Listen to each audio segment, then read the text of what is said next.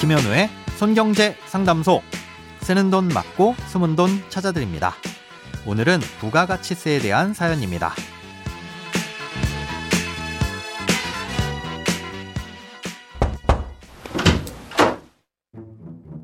안녕하세요.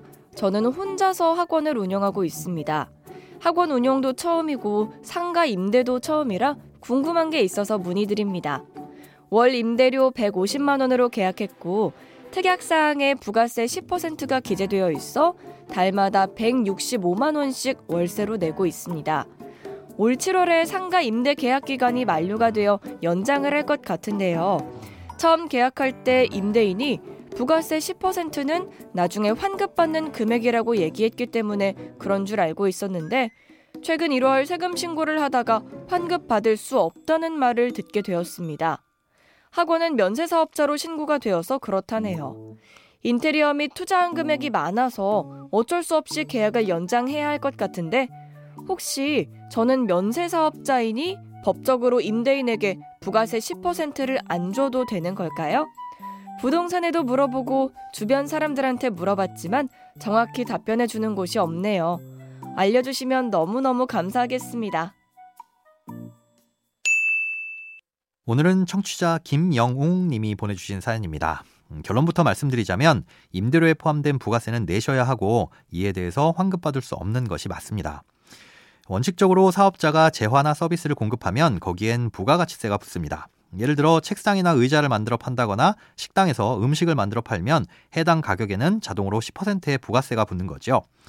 아, 그럼 소비자가 그 재화나 서비스를 구매할 때 세금이 포함된 가격을 지불해야 되고 이때 붙은 10%의 부가세는 사업자가 일단 받아두었다가 1년에 한 번 내지는 두 번 정해진 기간에 신고하고 납부해야 됩니다. 사업자는 이렇게 재화를 판매할 때 받았던 부가세를 납부해야 되기도 하지만 사업을 위해 무언가를 구매할 때 지불한 부가세는 환급받을 수도 있습니다. 아, 그런데 일부 품목에는 부가세를 과세하지 않는데요. 소비자들에게 부가세를 받지 않는 대신 사업을 위해 지출한 부가세도 환급받을 수 없습니다. 내는 세금도 없으니 돌려받을 세금도 없다는 거죠. 대표적인 품목에는 가공하지 않은 식료품, 도서, 잡지, 방송, 그리고 사연자님과 같은 교육 용역 등이 있습니다. 아, 이런 품목을 취급하는 사업자를 면세사업자라고 하는데요. 부가세를 면제받는다고 하니까 임대료를 내거나 재화를 구입할 때도 부가세를 내지 않는 것으로 오해하시기 쉽습니다. 하지만 부가세를 면제해 준다는 건 내가 제공하는 재화나 서비스에 대해 이 부가세를 면제해 준다는 의미입니다. 아, 임대료에 붙은 부가세는 비록 내 주머니에서 나가는 것이긴 하지만 해당 임대사업자가 임대업을 하면서 부과되는 세금인 거죠. 예, 그러니 당연히 임대료를 지불할 때나 인테리어를 할 때 혹은 학원 내 필요한 비품 등을 구매할 때 발생하는 부가세는 내실 수밖에 없습니다. 예, 간혹 임대업을 하시는 분들 중에서 어차피 부가세 환급을 못 받으니 이중계약서를 쓰고 부가세를 납부하지 않는 것으로 합시다 라고 제안을 하는 경우도 있습니다. 아, 예를 들어 지금 165만 원을 내고 계신데 150만 원만 주고 대신 세금 계산서는 끊어주지 않는 걸로 하자는 거죠. 아, 이렇게 탈세를 목적으로 이중계약서를 쓰는 것 자체도 불법이라서 응해서도 안 되지만 예, 그렇게 하는 것이 실제로 돈을 아끼는 것도 아니기 때문에 굳이 응할 필요도 없습니다. 언뜻 보면 매달 15만 원씩 아끼는 것 같지만 세금 계산서를 끊어주지 않으니 이 지출을 증빙할 수가 없습니다. 면세사업자는 부가세를 신고하거나 납부할 의무는 없지만 소득에 대한 세금은 당연히 내야 하는데요.